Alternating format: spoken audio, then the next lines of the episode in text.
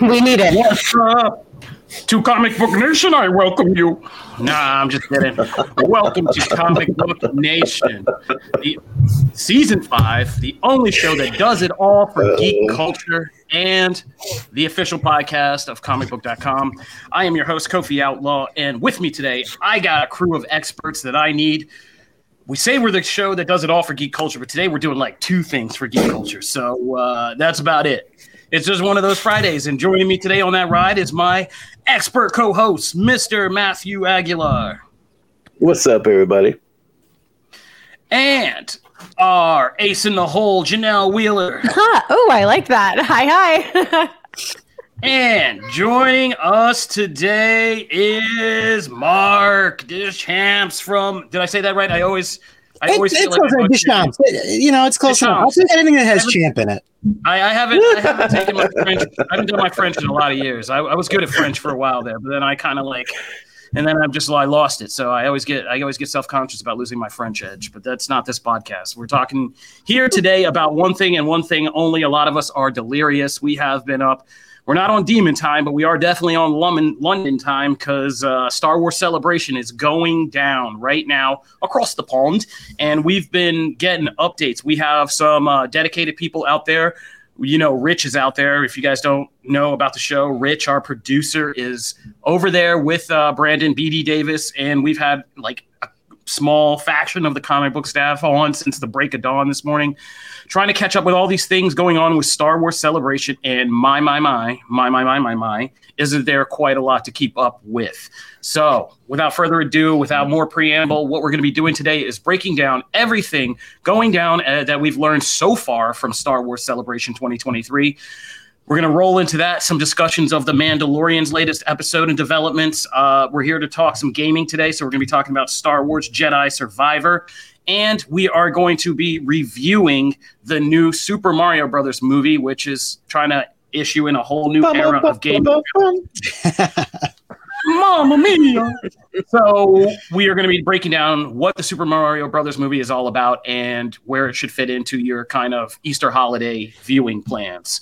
Um, and that's about it. I mean, that's all we got time for today, guys. We got time for a whole bunch of Star Wars. Oh, I'm just kidding. That was Cap. I'm sorry. We also are going to be doing our first big deep dive comic review this week because Matt pushed the agenda, and I'm glad he did. But we'll get to that later. But we are going to be reviewing Superwoman, Woman of Tomorrow, Tom King's kind of epic Supergirl story, which is now becoming a film. So it was long overdue that we talked about it. So we get into it.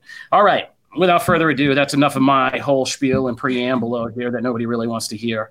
Uh, let's get into it. So, Star Wars Celebration, like I said, from the break of dawn today, from the break of break of dawn, we've been breaking down all this Star Wars stuff because, man, you know, you never know with things like May the 4th and Star Wars Celebration, year to year, you never know kind of how it's going to go, right? It could be major, it could be minor. We've had a lot of minor years, but we all kind of had our eyes open this year because it felt like, you know, with Bob Iger back in, Disney is really trying to make a push to get Star Wars fully back on the track as a franchise not just the TV universe, but the games, the movies, which we were all kind of excited for, and all of that. So we expected some modestly big things from Celebration, but man, they just were like this morning. They just woke up and you're like, you know what? We're tired. We're tired of holding on to all this. Take that. Go ahead and hit Star Wars fans. Here's all of it. So here's where we're at right now. As of us coming on today, we have had a new jet. Okay, so there's been official whole new Star Wars timeline like released. I just got done writing that whole thing up.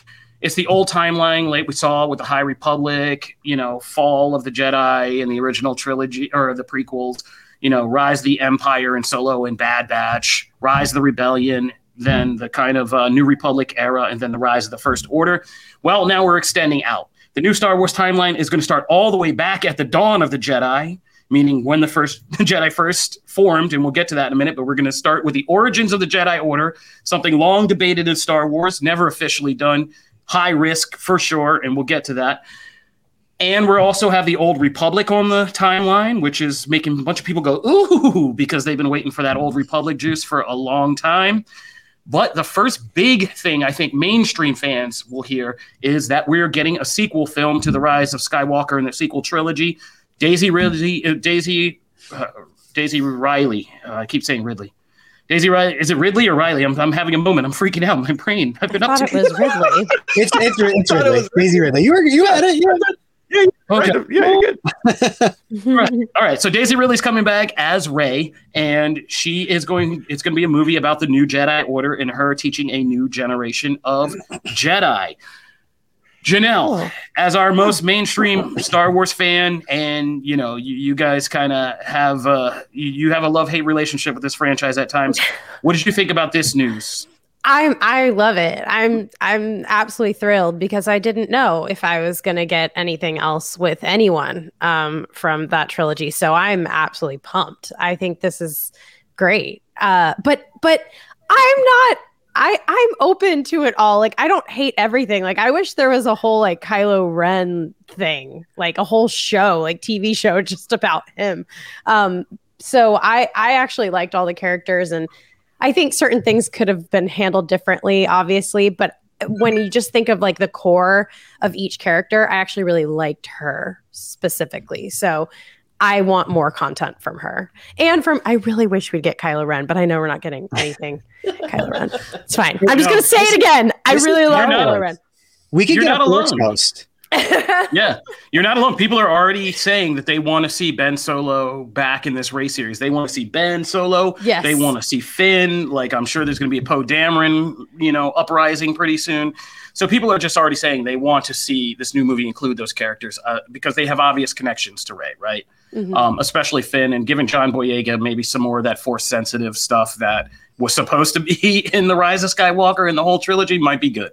I agree. Um, Peter's all already producer Peter's already on fire in the comic book comments saying that uh, Rey's getting the movie that Luke Skywalker deserved 15 years ago, which is just oh man. So yeah, maybe, but uh, that's what we're getting. I now. feel like a lot has changed with Star Wars for mainstream peeps like myself. Like even just since we had, uh, you know, the the Rey and all of that, like the Mandalorian has really opened up the eyes of a lot of people that just were not into Star Wars at all. And I think more people are like, oh, wait, maybe I do want more of this and I want more of that. And it just sucks because you're right. Like, I wish that we had a bigger uh, fan base of like not quite so like diehards to get all these other projects going. And we're only just now getting that. But I think it's good because it's becoming like a thing for the less dedicated fan base. And I love that. It's funny because Star Wars fans are really finicky. And you know, there when when the prequels came out, and you know, everybody has chosen to forget this. Everybody hated the prequels, and now we're 20 years away, and everybody loves the prequels. And I've been saying for you know the last few years, give it a little time. The sequels are going to be massive with like my daughter's generation. I go to like a Star Wars like event at like the ballpark near here, and there are a thousand kids dressed as Rey. It's going to be like the sequel trilogy. It's hip to hate on it now. It's going to be what the prequels are now times like ten. I love that. And I'm a big fan of the So sequels true. personally. Yeah. I know that's not hip. to So am I. I I'm a big fan of them. Yeah. Yeah, I think that's the weird thing about Star Wars, and it, it, it- I was one of those prequel haters because I had been growing up on the OT so much. I was all conflicted in the '90s when I finally got to see them in theaters with the recuts and the added scenes and stuff. But 20, 20 years removed, there's a thing about Star Wars which is like we expect cutting edge every time we get a new movie, but like Star Wars is really kind of found in the kitschy retro discovery, right? Like a lot of us discovered it in the 80s after the films were already out and saw it on Mhm. TV when Fox played them like on weekends like this endlessly over the holidays and we were like, "Oh, that's cool." So like when Star Wars ages, it has this weird unique effect of fitting better with like stuff that it came with because you now you look at the pre- prequels and you look at some of the kitschy effects and all that stuff and it's more like part of the fun and charm of Star Wars. You're like, "Oh yeah, Star Wars is always like kind of weird and cheesy like this." And it kind of fits together better than when you saw it at first. And I feel like the sequel trilogy will be the same thing like kids of that generation will remember the magic and then you know even us who are older will age and be like ah well now that it's like kind of been some time and it ages and it's just kind of kooky and fun like i, I appreciate this more um yeah I, agree with all in the game over on youtube the only one we may never say that about is rise of the is the rise of skywalker which is just such a studio focus group mess that I we may all just. What's that? I'll still say it. You still say it? I, still, I mean, I, uh, still, I still like Rise. Rise, ha- listen, I think Rise is a little Wow. rushed. I think Rise is rushed. I think the biggest mistake that they made was trying to make it a trilogy because that's what everybody comes to expect from Star Wars. And, you know, we were shoehorning an ending in. And that's why I'm so excited about, you know, this this Rey news because I'm like, well, I'm not done with these characters yet. Like I want more. So ha- them having that ending, that was that was my biggest qualm with with the movie. all right. I Fair agree. enough. Yeah. Matt, how you feeling? How you feeling about the Rey angle? Well, I agree with Mark in the in the sense that like we always talk about in the show, I'm always talking about like revisionist history of like people loving movies that they used to hate. Um and so like that will continue to be a thing. Look at BVS, okay? Look at Man of Steel. Like those movies continue will over time more and more fans are like, oh man, I've always loved that movie. I was like, oh, I don't remember Did you that though? being the case. Did you but, know, though? it's fine but like it'll be the case here and uh, it's also nice to see my my biggest issue with rise i have a lot of issues with rise with rise that's uh that's my least favorite movie of that trilogy but i will say at least here we're getting a continuation i the most important character coming out of that for me was always rey because rey is you know this like aside from kylo because i love kylo but like you know that story kind of gets an ending in that in that movie even if it's an ending like we don't we don't all like it gets an ending. But like rey's is so kind of open-ended and i was like oh that's a shame if like we don't get to see that character. And as mark was saying like rey is hugely popular. Like i know there's always like there's this like group of people that wants to like deny the exist like the massive popularity of this character for some dumb reason but like rey is hugely popular and you talk to a lot of star wars fans even if they're not clicked into everything that's going on. They know who Rey is now. Like like Rey is kind of on that level of some of these other storied characters as far as recognition, and it's awesome. And I want to see that character get to do more things. So yeah, uh, and as you know, the Last Jedi is my favorite movie of that trilogy.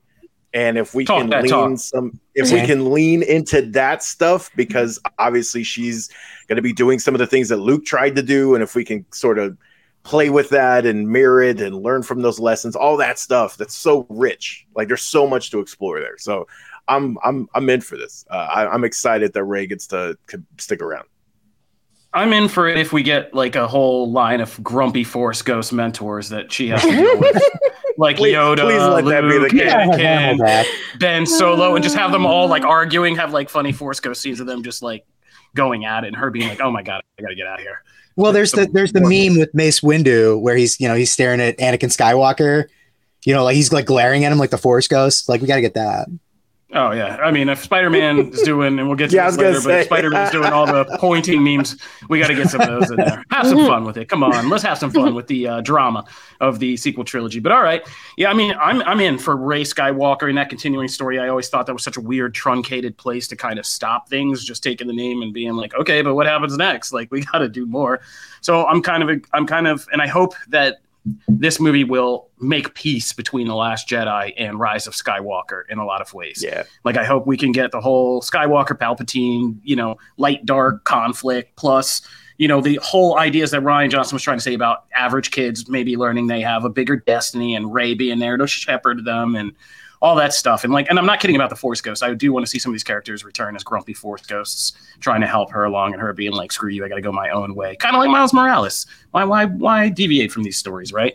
Now let's talk about the thing that Janelle alluded to, and let's move on to the next big uh, arguably there's two big projects here and we've been already debating these in comic book chat about will these make it to the screen or will we find them in alternative fates for these two the rey movie we're sure about will probably make it to theaters for sure the other two projects they kind of announced were uh, a new republic film event that Dave Filoni is doing that will culminate all of these New Republic era Disney Plus series we've had. The Mandalorian, The Book of Boba Fett, Ahsoka coming up. Um, I don't know if there's anything else we're going to get in between there, but everything's set after Return of the Jedi and before The Force Awakens is in that era of the New Republic. And that's when a lot of these TV shows have been set. But there's always been this inevitable thing where we do have to get to the rise of the First Order, right? We do have to get to that stuff we saw in The Force Awakens. Um, and so there has to be some kind of seal off between like why wasn't Mando and Grogu helping up against you know against uh, Snoke and all of them and all that. So we got to explain that, and it sounds like this will be an event film to kind of tie all those possibly bring all these series together into like one big event film. You know, the Mandalorians that we're seeing all become a new faction, Boba Fett's whole syndicate, the Star Wars Rebels characters that make it out of Ahsoka, you know, any New Republic characters that they want to put in there to kind of help out. And that's going to be an event film. Now, my skepticism is will this make it to the screen? I know that's the intention because this also seems like an easy one to put on Disney Plus as a big feature event, which I could see happening down the line. But what do you guys think about this and kind of what do you what do you want to see with this? Matt, what do you want to see out of this one? Because I know you have uh you want to see Grogu on the big screen. I, you know, I'm kind of with you as far as like I don't honestly care if it's on the big screen or not. It here's the thing: if they get the budget to really go for it, like Mandalorian doesn't pull strings on the budget. You know what I mean? Like stuff looks impressive. So if we can get that kind of level, but maybe up the bit for the big screen to really take advantage of it, you could you could get me to go see that at the theater, but I don't necessarily need it. I'd be fine with a Defenders style, you know, let's do a big presentation, special feature, whatever, right? And and make it that kind of event for streaming. I'm fine with that. Uh, but yeah, I want to see. I mean, look, it, it's just the concept of having all these characters that I have grown to really adore within the Mandalorian sphere, or in like Boba Fett's case, grow to love more. Like I was not really a huge Boba Fett fan before his iteration in the show. Like I just, you know, he was cool. He was a cool design, but I never really cared. Um, and I've like grown to like that character. And so like all of these things coming together and all these people, that's huge. Like that's that's probably the thing I'm most excited about out of out of the announcements. And I was surprised to see them aim for the theater, not gonna lie. So I could definitely see if stuff behind the scenes moves or changes that could shift it's easier maybe to put it on streaming but that would be something that would actually get me to go into a theater to watch like i'd go see that it's yeah it doesn't happen all the, the time plan. Days, you know I definitely think that's the plan. It's a guaranteed way to make sure the films have been divisive, right? But everybody loves Mando. And if you bring a big Mando event to the big screen, that's an easy way to get people back in the Star Wars movies. So I actually yep. think this might have legs to kind of work. Um, as people have mentioned in the comments, yeah, uh, in the comments, yes. I also think that Ahsoka, and we'll talk about the first Ahsoka trailer in a minute here, but uh, is setting up Thrawn to be the big bad of this era, right? Like he's the guy who's going to be the heir to the Empire and be the one who's smart enough to kind of cause enough of a problem for all these people to have to come together and possibly fight. So he's like the Thanos of these things, and I'd be down with that scenario. Janelle and Mark, what do you guys think? I, I mean, I feel like I just went on a tangent, so let's let Mark do his thing. Um, I, I mean, listen, Mando on the big screen with Grogu. I mean, that's you're printing money. If you don't put that in theaters, I think that's a huge miss. I mean, I'm. We're gonna get to Mario in a little bit, but when I saw Mario, the number of kids that had Bowser plushes and Mario plushes at 11 a.m. on a Wednesday was insanity. And I mean, you're gonna you're gonna see so much of that if you've got Grogu on the big screen. So I think that would be a huge miss on Disney's part, keeping that on Disney Plus. Um, my only thing is, I just I want I want Mando and Grogu to continue on past this whatever. I, I don't I want to see them get a happy ending, but continue on. Like if anybody deserves that in all of Star Wars, it's those two. Like over the last few years, Mando has become my favorite Star Wars character um, Din Djarin has just totally like he's he's past Luke Skywalker and Han Solo for me. Um, so I, I, I want to see these characters. I, I don't want to see Mando die off or or anything silly like that. Right. As long as they avoid that, which I think they're smart enough to, um, then I'm happy. All right. So, I mean, that's an easy sell. This New Republic event film, yeah. Now let's talk about the bigger swing that Star Wars is taking. James Mangold, who will, if he pulls off these films, will be the I think the first director to do a, a Marvel DC Star Wars trifecta because he did Logan and the Wolverine. He's now hired for Swamp Thing for DC Studios, and he's now doing a Star Wars movie. And it said his Star Wars movie will be basically the first Jedi uh, in the dawn of the Jedi era of the timeline. Um, and that is something we've always debated, right? Like Star Wars fans have talked about this for decades. Like, what would you do if you had to tell the story of the first person decided to start, you know, meditating in the Force and build a laser sword, and how would that all go? And we're already making loads of jokes that have had me cracking up and dying about James Mangold basically making a spaghetti western on Tatooine, and at the end, some guy starts a rock to hover and levitate like a little bit, like the end of Inception or something, and then like that's just it. But uh, yeah, it, it's a big swing, right? To try to imagine the origin Chuck, of the Jedi. The first Jedi. What's that? It's I love that. I just love the idea. It's, it's like some guy, and it's like it's Chuck, the Jedi. Chuck the Jedi lifts a rock at the very end, and that's the movie.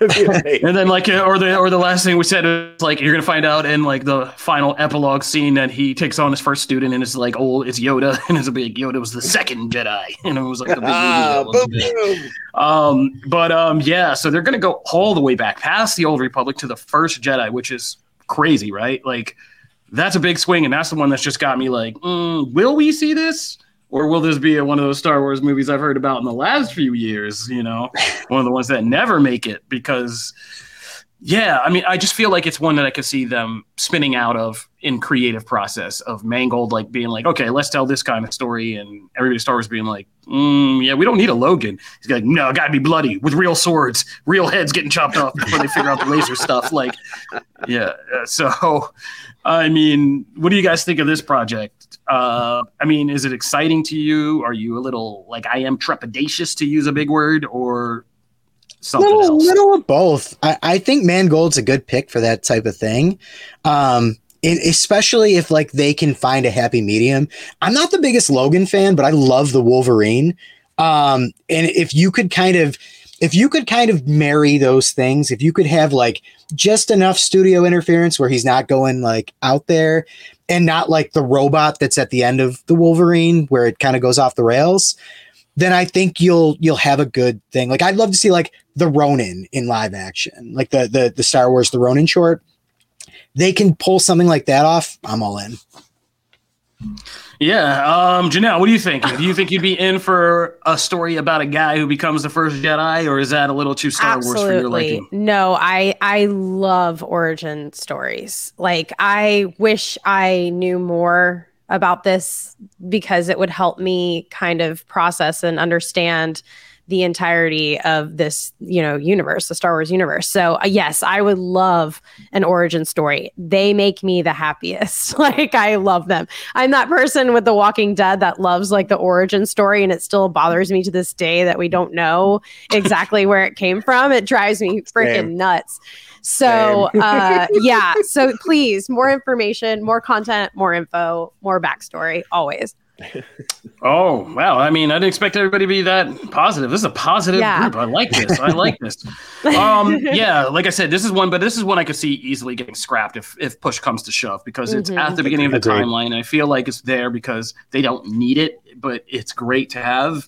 But if but I could see also Mangold's schedule getting because he's packing up some projects and it's getting kind of. He's got one to do before Swamp Thing. Or no, he's Indy Five to promote. I think he has another film to film after that, Swamp Thing. So I'm just even like wondering where this would go. But uh, to all that, I say, I love a good prequel story when you do a prequel story that really messes with your preconceived notion of what happened and reveals to you that like oh like that's what i loved about some of house of the dragon when we talked about it it's like oh there's things you read in the history books of game of thrones but when you actually see them play out it was some other twisted thing that history got wrong and so i would love to see that in the origin of the jedi some kind of deeper twist between the Jedi and the Sith that we never knew, some deeper connection, maybe a love story. I don't know. Anyway, well, I can't. I can't. Moving right along. The comic book account is is trolling or is or is being legit in the desperately needed time skip. I can't. I can't read it. I don't. There's been a little of it. both. They've, okay. I mean, there's been comments about you being done with Mando, about you being a Mando hater ever since he took off his helmet. There's been a lot. I still love. I still love helmets. I do think, ironically, it is actually the perfect time for this kind of story because you you're getting all these this new influx of Star Wars fans who haven't been steeped in all of the other shows and lore and stuff. Mandalorian has pulled in a lot of new people. And so I actually think it's a perfect time for this kind of movie to really like set the ground of like what the hell a Jedi is. Like, you know, there's a lot of people that probably just think like Jedi are like cool people with the laser swords. Like that there's like not necessarily all the history and lore. So I think it's actually a perfect Mhm. if they can do it right. And to what Mark was saying, like if they can blend things and like really make it, you know, uh dense enough for the long time fans to where they're getting stuff out of it, but also approachable enough for new people to really come away with an understanding of what Jedi hmm. are and why it's important to be one and then the what they serve to the galaxy. I think it's it's smart. It's like the perfect time for that. Oh, I mean, yeah, I think you could be right. So I'm not against it. I just think it's a very careful story that you have to tell, and the themes of it have to be kind of right. And also, it has to carry a lot of the seeds of showing you the whole process of the Jedi messing up, coming back, messing up, coming back, messing up, in that whole thing. Because yeah, because the High Republic is actually doing a good job of that in weird ways. It's just sewing in this kind of implication of why these people were flawed heroes and how it all could have turned to sugar honey iced tea by the time of the Skywalker saga. So we'll see, but I'm going to keep my eye on that one. Let's move to something more reliable. We got our first teaser trailer for the Star Wars Ahsoka series, and as far as teasers go, um, I don't think I've been this hyped about one since I saw the first Mandalorian teaser with the bar scene and all that. But this was a pretty good and well cut trailer for me. But I'm a hardcore Star Wars Rebel fan. I loved that animated series. And so, as I'm writing up right now, people like me who watch Rebels, all the Rebels fans, are, you know, they're murking out because this is like a perfect sequel, live action sequel series to that. I'm more interested to you guys who necessarily didn't watch Rebels, what this plays like to you, because I, I'm genuinely just want to know. And yes, Ray Stevenson looks badass as a as a Star Wars dark side wielder. It's pretty wild to me because I um I was not into Clone Wars and I was not into Rebels. I didn't watch either of them. And I just kind of always assume, you know, they always say, "Oh, this is canon." And you're like, "Yeah, sure, whatever." And then all of a sudden it becomes canon in stuff like The Mandalorian and you're like, "Oh, I didn't watch any of that." Um but it's pulling me in like you know, with Bo-Katan being in um in Mandalorian, all of a sudden I'm a Bo-Katan fan and I'm like, "Well, I got to watch all this stuff." And uh, I really like this trailer for Ahsoka. Um, just like The Mandalorian, it's making me want to watch what I've missed. Yeah, we got to put together. I mean, this trailer's definitely made me think we got to put together some real dedicated like Star Wars Rebels guides to be like, here, just watch these couple episodes and this couple episodes, you'll be good. But um, yeah, there's so. But I, I like that they're doing this because I think what you guys are saying, Janelle, did you do this? How do? Let me hear Janelle first before I make this point. so I don't get goosebumps. All my thoughts. dude strong female characters like just it looks beautiful um yeah i'm i'm absolutely pumped about this like it's i just can I, I truly feel like i'm having a moment where i'm becoming a star wars like deep fan I, i'm i'm so excited about everything and i've not felt like that in my entire life like i grew up on you know the original three films my parents made me watch them. They, you know, you have to. And they told me about their first times watch. It, like it, it was a thing. But and I even grew up going to the theme parks and riding the Star Wars ride. But I never felt like really connected to it. And I just now it's like every single thing. I'm like, oh my God, like that's another character I'm gonna fall in love with. And this is a world that I think looks so cool. And the action is amazing and it's gorgeous. It's they're just doing a great job. So I'm excited about almost everything they're releasing right now. Yeah, Yeah, we got Loth Cats and Sabine Wren, and I'm just liking the ties that they're putting together. Seeing Mon Mothma from Andor in there, seeing Loved the that. Rebels in there, Yes. seeing knowing all the connections between Ahsoka already established and Grogu and the, and Din Djarin, Sabine Wren being a Mandalorian, and how that will all affect her. Like it is a universe coming together, and it looks like this series is going to be a pivotal point in that and set up this event film and the events of that. So it's going to be lit this summer. I'm excited for and seeing Ahsoka Tano finally get her due as a mainstream kind of Star Wars character is long overdue. And yeah, and I'm and I hope we get to see some cool Easter eggs like Ashley Eckstein like get in for like a little scene as a different you know version of Ahsoka. We know we're going to get them at different time periods in this. So is, is it? But as a mainstream attraction, this looks like it will get people in and make them say, "Yeah, what was that Star Wars Rebels all about?" So I'm all about Yeah.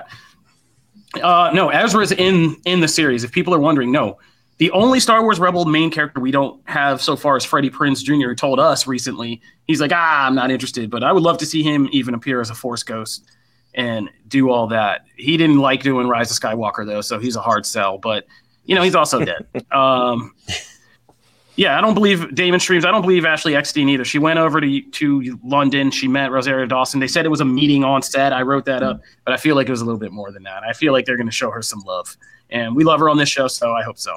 But um, yeah, I think really cool. Good job.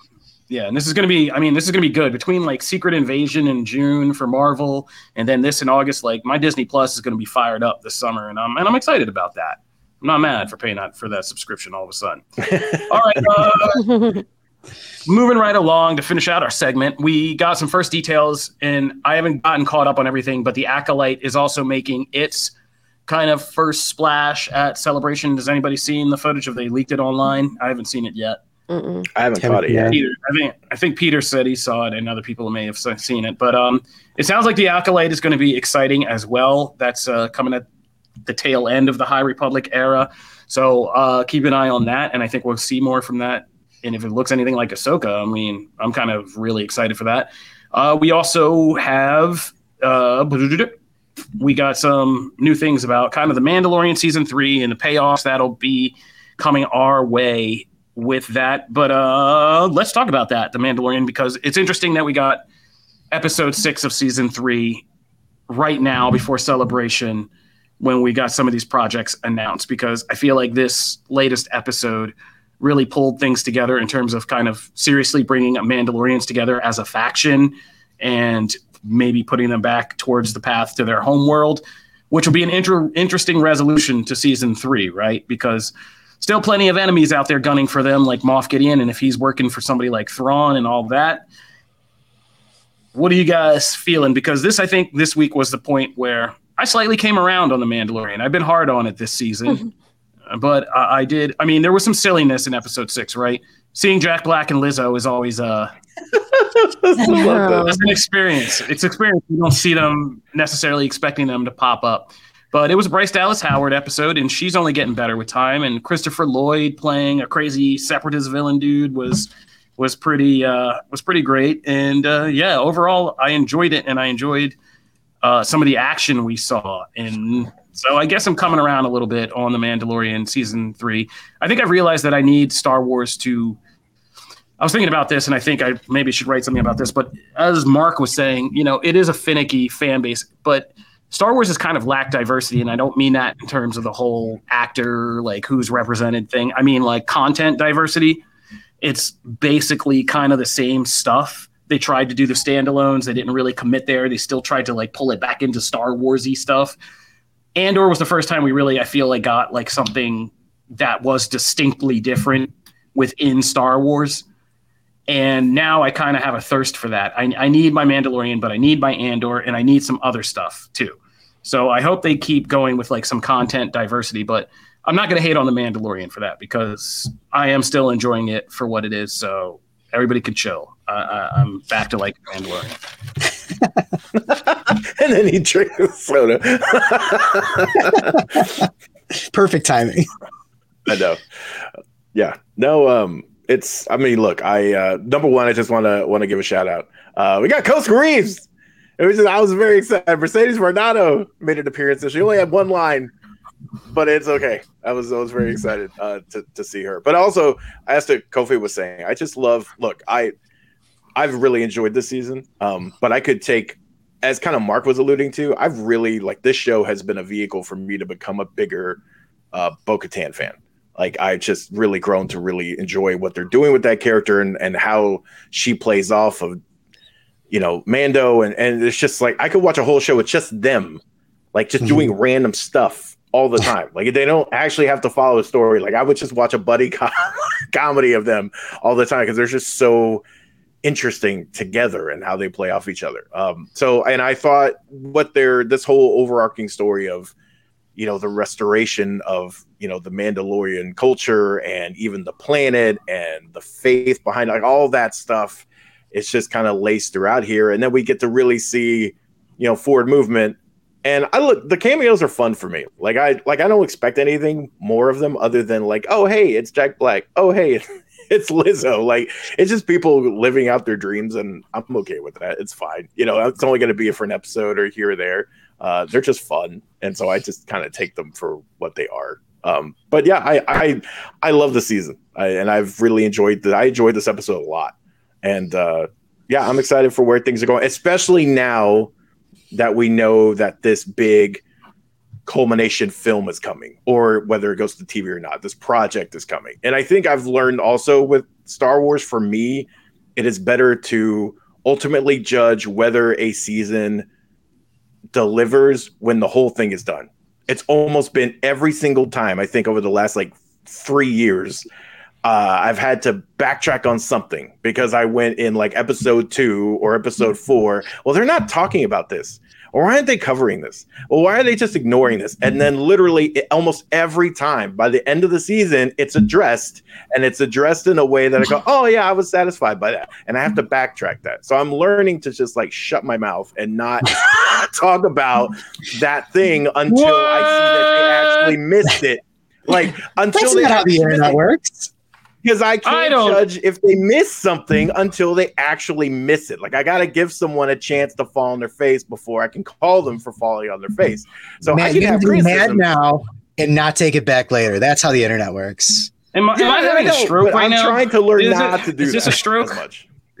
Is this what a stroke sounds like? Because I've had to eat crow on almost every single Star Wars series for the like the last three, four shows there's something that I go like, well, why is that there? And then literally by the end, it's like it happened with Boba Fett, it happened with Obi Wan, like it happened with Andor, like it's happened almost every time where like something I call out, and it's like, why is that this way? And then it's by the end of it, it's like, oh, okay, I see the I see the plan, and I can totally judge it on other things, but like for things that are missing and stuff, I'm I'm learning to like not really go for that deep until I actually see the full thing.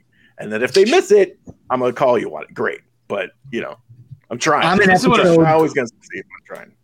Admittedly, I'm an episode behind, but one thing that I, I really like about the Mandalorian is they will have these one-off characters, and you, you're like, oh well, what, what was the point of that? And then ten episodes later, there's a massive payoff, and you're like, Oh, and and it's funny because Star Wars has always been like that since I was a kid, but you'd have to read like an anthology to find out like who this background character was.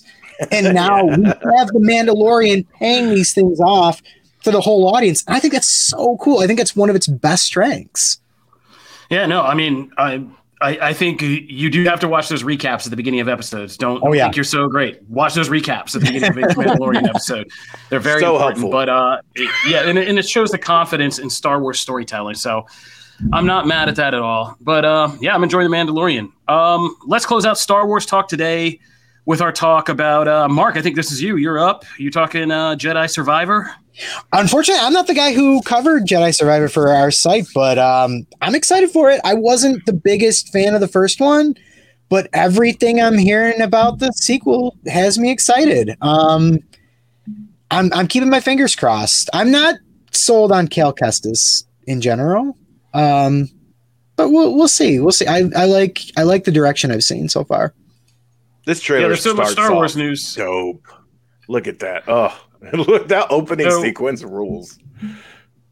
Do we have somebody? We have somebody working on this, right? Though they're playing it, right? Uh, yeah. Cade Cade Onder is. Uh, he got to go to a preview for. Uh, for Who sounds like a Star oh, Wars nice. character? He does, doesn't he? yeah. he totally does. But His name um, is yeah, even okay. spelled like C A D E. Yeah, that is totally. Yeah, it's, it's totally. Right. So, I mean, this is an easy segment. Keep a lookout on comic book gaming and comic book Star Wars because we will be getting into Jedi Survivor. Maybe when Cade's had a chance to kind of play through the whole thing, we're going to come back and hear his thoughts about it. Uh, yeah. So that's an easy segment, but new trailer, story play, it looks good. I am psyched for this, and it's a good time to be a Star Wars fan. It's just hitting on multimedia. Hmm. Yeah. Yeah, no, I'm sorry for the podcast listeners. We're like staring at this trailer. Podcast listeners are like, dead air, dead air. All right, so we're gonna take a break. This has been our Star Wars segment. Please, if you're just coming in late to Comic Book Nation, go back and listen to it because we just did like 45 minutes of straight Star Wars talk, which Ooh, is yeah. good for me always. Um, but when we come back, we are going to review the new Super Mario Brothers movie. We are going to talk about some of the big trailers that dropped this week, including Indiana Jones 5 at Star Wars Celebration and Spider Man Across the Spider Verse. And we are going to talk about Supergirl, Woman of Tomorrow. So it's going to be a great geek heavy second half of the show. Be sure to stu- yeah, stay tuned for all of that. Wow, great finish.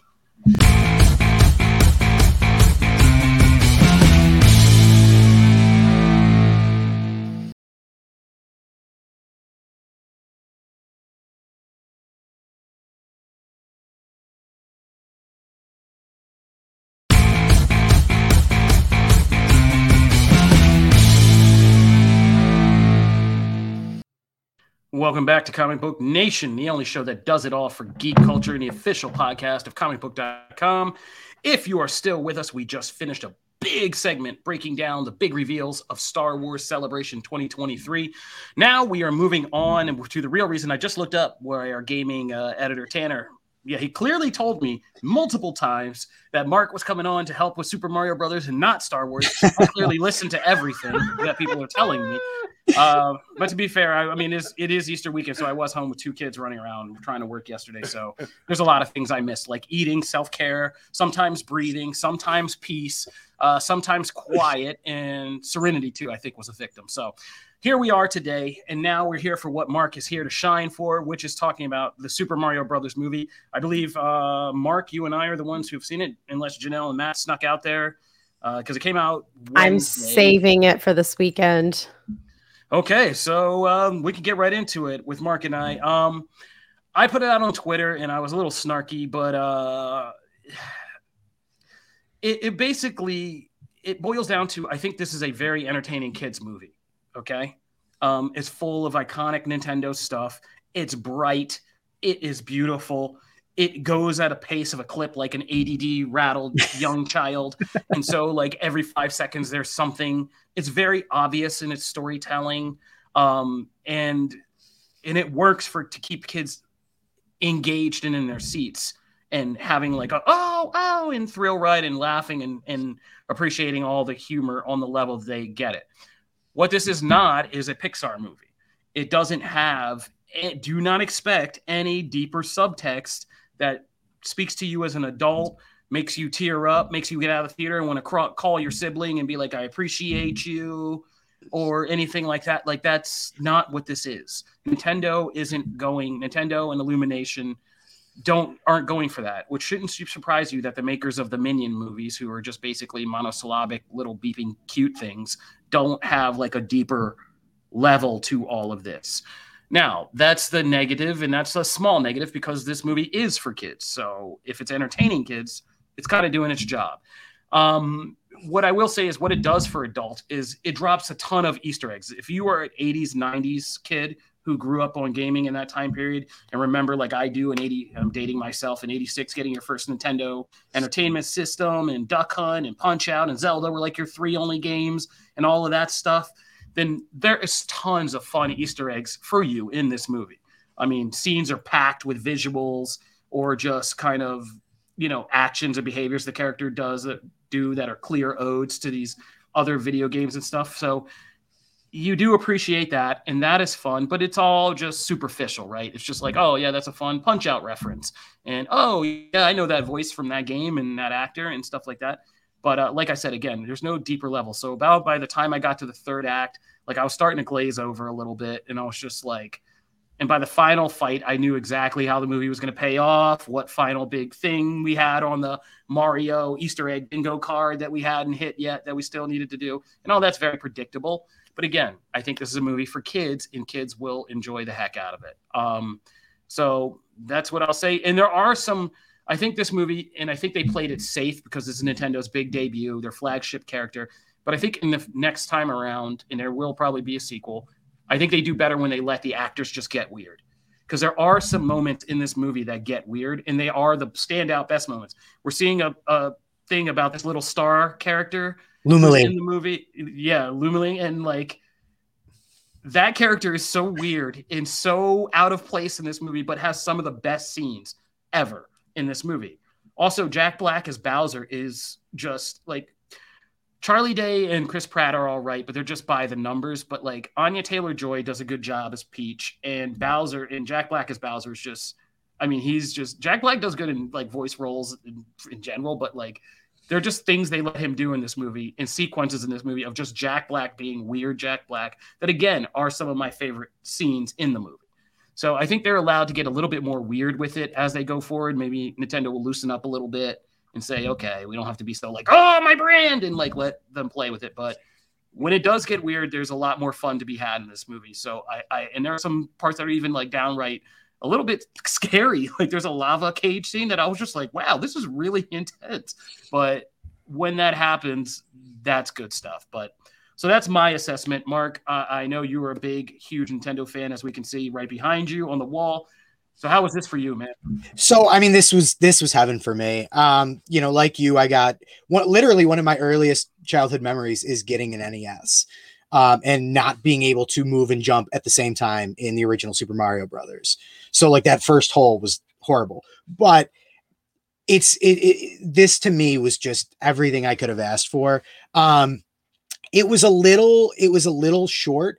Um, I I'm a big fan of 90 minute movies, and even I was like, okay, I could have used like an extra 10 15 minutes there to let things breathe a little bit. But um, I was just I was really I was really happy with it. Um, as you mentioned, the animation is just stunning. Um, the characters look like the characters. Um, the characters felt like the characters. You know, everybody was really worried about Chris Pratt, and I thought Pratt did a really good job. Um, I think I think Charlie Day was perfectly cast as Luigi. We didn't get as much of him as I as I might have liked, but um, you know, I was really happy with just the cast in general. Jack Black and Anya Taylor Joy, as you mentioned, both fantastic. Um, and I mean, you know, it's funny because when you have references, it it's a it's a double-edged sword because on one hand you're making the older fans happy and on the other hand there's you know the accusation that it's oh there's that there's that there's that there's that there's that. Um and i can i can totally see that as a legitimate complaint that there was a little too many there there were a few too many easter eggs. Um but it was great like i liked seeing things i, I liked seeing references to punch out and duck hunt and kid icarus um I, can we spoil the post credit? Is that is that okay? You're you're you're you're muted, uh, Kofi. I'd say if we can hint at it and just kind of say like there's a thing in the post credits. So so one one of my biggest complaints with the movie is that the the character set up in the post credits also makes a, a minor cameo earlier in the movie, so it didn't make any sense. Like you I don't know why you would set up a post credit for a character that we've already seen. Like that to me was kind of like a, a what? Um, but I I was just I was a really really big fan. I I, I actually rewatched the 1993 Super Mario Brothers movie um, the same day for the first time in about 30 years um, to to kind of see what that was like again. And it was just amazing to see how far we've come um, to to get something that was this faithful and this clearly made for both the fans and kids. So uh, big, big, big thumbs up from me. All right. Um, and I and I had this discussion on the darker, more disturbing podcast X that I do, and it was that there we were joking that there is something element to this movie that feels like it was made by an AI who had to kind of crowdsource every single Mario game property that had ever been released and be like, now you have to appeal to all of this.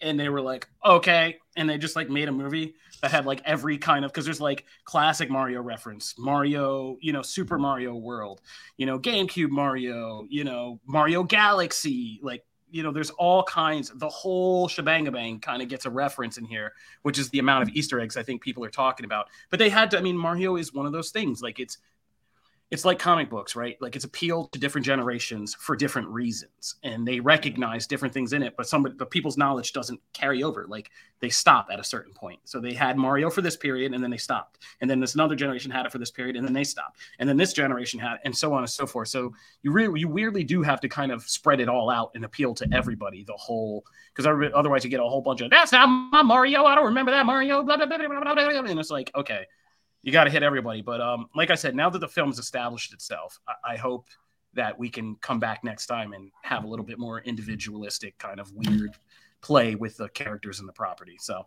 Nintendo's a, a classically stubborn company. Um, oh, ever yeah. since ever since that 1993 Mario movie tanked, they've just been very they don't want anybody handling their stuff. And I get it. I mean, when you own an IP, when it's when it's your baby, you don't want to see somebody else screw it up. Um, so that's why it took this long to get this. Um, so I'm very interested to see what comes of this because very clearly Luigi's Mansion is is an angle with Charlie Day and you know a Donkey Kong Country movie with Seth Rogen. Those are very very easy things to shift over to, but Nintendo might just go, nah, we're good. I don't with what the money the movie's made money wise. I don't see that happening. But they're they're stubborn, so we'll see. Yeah. Yeah. yeah. All right. wow. I'm typing Matt a message. I, I Sorry, I'm typing Matt a message. Yeah, yeah, go for uh, it. I have a quick question because I cut out and I had to my internet just like decided to stop and booted me out and I had to come back in. So I might have missed it. What is is there like Yoshi in this? Is there Yoshi bro? Like what is I'm a big Yoshi fan, so that's kind of the only reason I'm really. yeah. So, so the the thing that we can say here is that if you if you've seen the trailers, there is a, a sequence where they are traveling the Mushroom Kingdom, and you can see a bunch of Yoshis in the background, and that's all I'll say. Ooh, Yoshi's Woolly World. So I like Shy Guy. Oh, oh nice. There are, freaky, there are some Shy Guys. A freaky, yeah, there's a freaky, horroristic the shy guys actually get a nice horroristic kind of moment in the Ooh, film. I yeah. Again, that. like I said, like I said, it's one of the joys of when things get weird in that sequence. There is a kind of ode to Luigi's Mansion and the kind Love of horror one of my favorite of games. And it's one of the best scenes of the movie is with the shy guys who are very kind of brief but very effective in their appearance. So yeah, they're good. Um, you won't look at them the same way again. Okay, so that's our review, and I would say um, we are I would say out of all the holiday movies, I think for the family altogether, my pick would be Dungeons and Dragons, if I'm being honest. But if you're a parent with kids, like definitely go take this. And they don't need to be huge Mario fans. I'm sure they'll come out of it pretty big fans and wanting to know more. So you may go in for a movie and be on the hook for Nintendo Switch by the time you come out, but uh that's between you and your family. And then what you're gonna do is you're gonna go to comicbook.com and this great writer Mark Deschamps he wrote the best an article that's the best Mario games to play after seeing the Mario movie. And you're listen, if you don't want to buy a Nintendo Switch, there are two mobile games on that list that you can find on Android and iOS. Can I ask what what number one was? Uh, Super Mario 3D World plus Bowser's Fury. Yes. the best bargain on that system. You get two great games, and one of them can be played with four people online or locally. I cannot say enough good things about that game. You have to be a cat. Dang.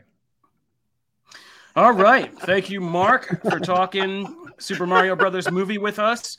And uh, I think we're going to switch things up. And I think we're going to move maybe our trailer reactions we'll do as our bonus round today because that's not crucial, right? Like, mm-hmm. we don't need to do that that's not crucial in terms of all the Star Wars. We, we put that in there before Star Wars Celebration dumped everything on us. So we'll talk about if you want to hear us talk about reactions to the kind of uh, the new trailer, Spider-Man Across the Spider-Verse, Indiana Jones Five, and maybe a little bit about Barbie. Uh, we'll do that as our bonus round so that we can save the rest of our remaining time on the main show for our deep dive topic, our first this week for a comic book. Matt, take it away. Yeah, so with the DC slate uh, announced not too long ago, we've been talking about what's going to be. We're going to kind of tackle these movies and shows uh, piece by piece, and so it was kind of fitting that I was like, oh man, number one, I just really wanted to read Supergirl Woman of Tomorrow again. so I was like, oh, that that seems like a perfect time. Plus, Tom King's his Wonder Woman runs coming up. So we're like, oh man, it's like perfect time frame. And Janelle had never read this. So there was just a lot of stuff coming around here. So as our first one of these, uh, Supergirl Woman of Tomorrow, the eight issue series, uh, is now out. It's been sold out in trades ever since the announcement. They got a restock in. So I think now you can actually go get physical copies again. Uh, but uh, you know, who knows? They might sell out again. Uh, but it's awesome to see. And this is a this is a very different kind of. It's funny that we were kind of talking about those like spaghetti westerns and like a lot of Mandalorian because there is a very much a, a bit of a Mandalorian feel to this Supergirl story. It is Supergirl kind of ending up helping this girl who her you know her father was killed and she just wants vengeance right and through some things that kind of happen, Supergirl ends up kind of taking her along and trying to help her find this person for also reasons of her own and also kind of over time trying to kind of win her over like hey we shouldn't kill people.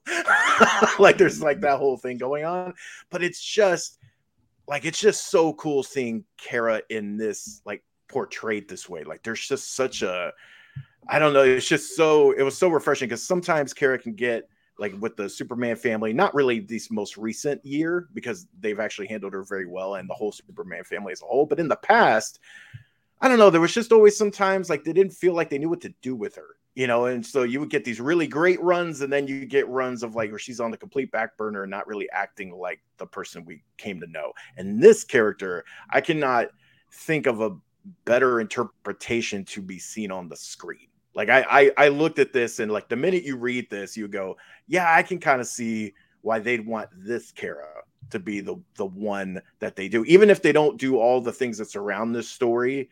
Um, even though it's they, I mean, they could honestly adapt it pretty Last of Us style, and I'd be okay with it. But I just I don't think they're going for more of a Haber a one to one adaptation. I feel like they're going more for who is the Supergirl character that we want to portray. And after you read this and you see how she handles situations, how she's always talking about like uh, the perceptions of how people view Clark and then the, how they view her and how they treat her, and all of those discussions that kind of come up along the way. I just, man, I adore it. Also, it's beautiful. Like Eva does some gorgeous work. And if they can even adapt half of that, like get 50% of that, the way this looks in the aesthetic on the screen, I think is going to be this is going to be amazing if handled the right way. So I look, it was as good as it was the first time, if not actually, I think a bit better uh, this time around um, because I think my appreciation for the Superman family has grown exponentially since I first read this. But I came away just like I cannot wait. I, I so hope they knock this out of the park for for things. But I know I can't remember Kofi if you had read it previously. I know Janelle was your first time. So what did you guys? I was more intrigued to hear what you guys thought. I did not read it previously. I, I, had missed this one, and I wasn't up on Tom King like as much. I got and got into him through the Batman stuff we did here, and I never went back and read this. So I was really interested because it has been sold out. But um, yeah, I mean, I, I automatically feel that this is to Supergirl with like All Star Superman is to Superman, which is this kind of set of tales that sometimes put the main character you know, in a secondary focus, like we're looking at them through somebody else or detached from them. But in doing so, kind of weirdly paints the portrait of these super people even better than like stories where we're up close, right behind them, or in their head and stuff like that. And Tom King, and I wish I had been here for this interview. I keep regretting it. I've been regretting it so much now that I've been reading this. But um, like his level of prose and the way he fits in like literary prose into comic books is amazing. And that's essentially what this story does. The trick of it is having this kind of narrator telling you this story from her childhood in the past and narrating it in this almost high medieval way and talking about Supergirl is great.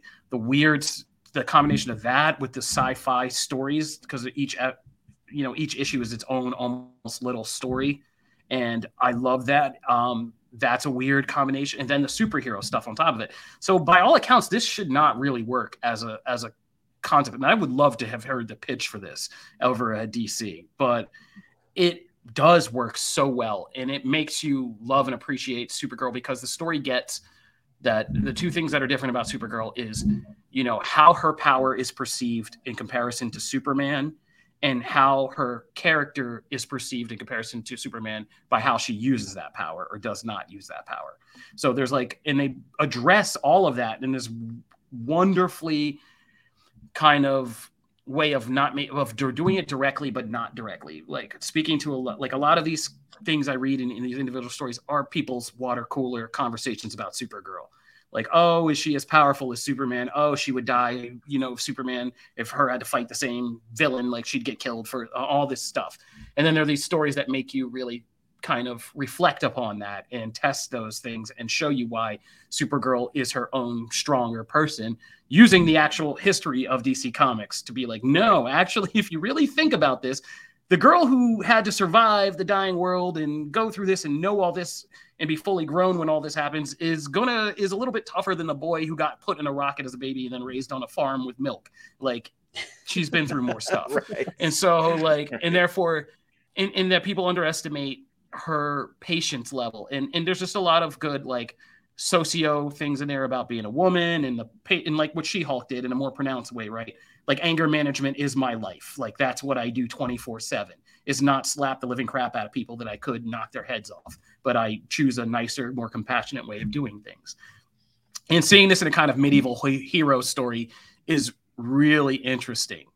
And hearing like the origins of this originally being like a Lobo and Supergirl story is pretty wild because that wouldn't have worked like at all. But this flip does make it work. It's and it's funny. It's funny. It's kind of heartfelt. It, it has like real deep, powerful moments of you know, horrible things happening, dark things, and yeah. Supergirl having to deal with that. Scary thing. One of the scariest stories is this wonderful, like a Star Trek episode. There's a lot of Star Trek in this. It's just them trapped on a planet with a kryptonite sun, and they have to make it till yes. And like one of the best stories. Um, and so I haven't read the last one. I'm saving it because I literally read the all seven of these in like a day, in 24 hours. I was just like, I couldn't stop, and I was just like, man, this is so good. But I'm saving the last one for this weekend. But um, what I will say at the end of this is that I'm really, it made me really mad because I do not agree with the decision to make this a movie. I thought this would have been a mm-hmm. dope ass limited series, like TV so show, dope yeah. as a limited series, because each one of these stories deserves to be like its own hour long episode of TV. Like that one I just mentioned about the Green Planet, I would love to see that as just a whole TV show.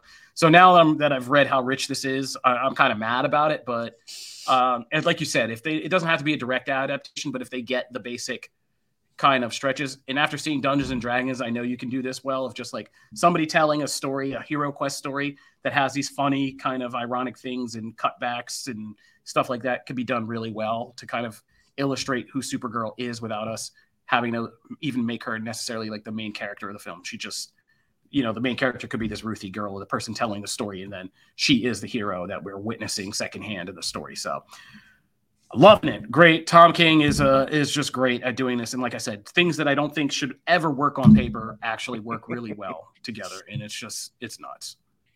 Yeah. No, Janelle. Yeah, I mean, I feel like Kofi just kind of said the whole shebang, but I will just give you my thoughts. This is heart wrenching. Like this, this is hard to read. It's like it's hard to see. I I love it, but it is it's very difficult. Like this is heartbreaking. And it is like it like got me. Like it it kind of broke me. Like broke my heart reading this because like seeing so much horridness from people. Yeah. I mean, this is like probably the most horrific villainy type dissolution like this this is just awful like what is happening in this and so i'm i'm only like halfway through the read and i'm just like this is so heavy like i have to watch love is blind in between these books because it's horrific it's horrific like just the first book alone with the daughter and her father as a daughter mm-hmm. who idolizes her father it was very hard. But then like you're moving into like a crying baby with an entire population of a yeah. planet dead. It's the Holocaust. I mean, these are Nazis. Like this is this is like really heavy. I'm also rewatching the Arrowverse, and this hit at the same time as uh, Crisis with uh, Oh, like the okay. Nazis and all of that. And I'm like, what is going on? Like the world is trying to really like break me right now. But uh, it, it's really intense, and Kofi is completely correct. Like I don't think a film could do the justice to the storyline if they go with this storyline not even close because like the pain the death like just it's it's like a really big thing and it's not like it's just one earth like it's literally like planet after planet after planet after planet just it doesn't stop. And uh and i just hope that like they can uh, get that across. Now aside from how terrible all that stuff is uh supergirl is so wicked. Like i love that she cusses like a ton. I know. like love that.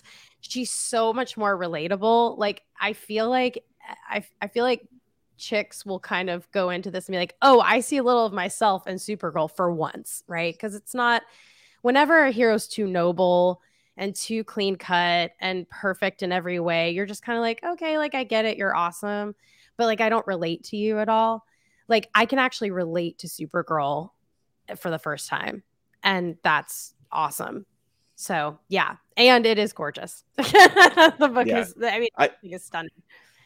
it's so like Yeah, we funny talk about- mention because Go ahead. go ahead. we, we talk about first issues and like yeah the the weird way they do a character portrait of supergirl in this first issue while she's mostly drunk on her birthday is yeah, yeah, it's great.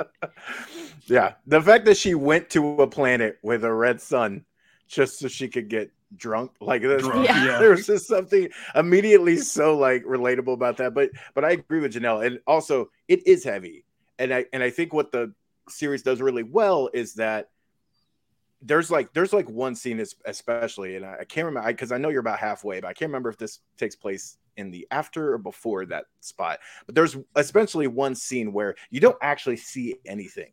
It's it's Kara walking into a, a building Yeah. and and Yeah, so I okay, so you have outside. seen it. Yeah.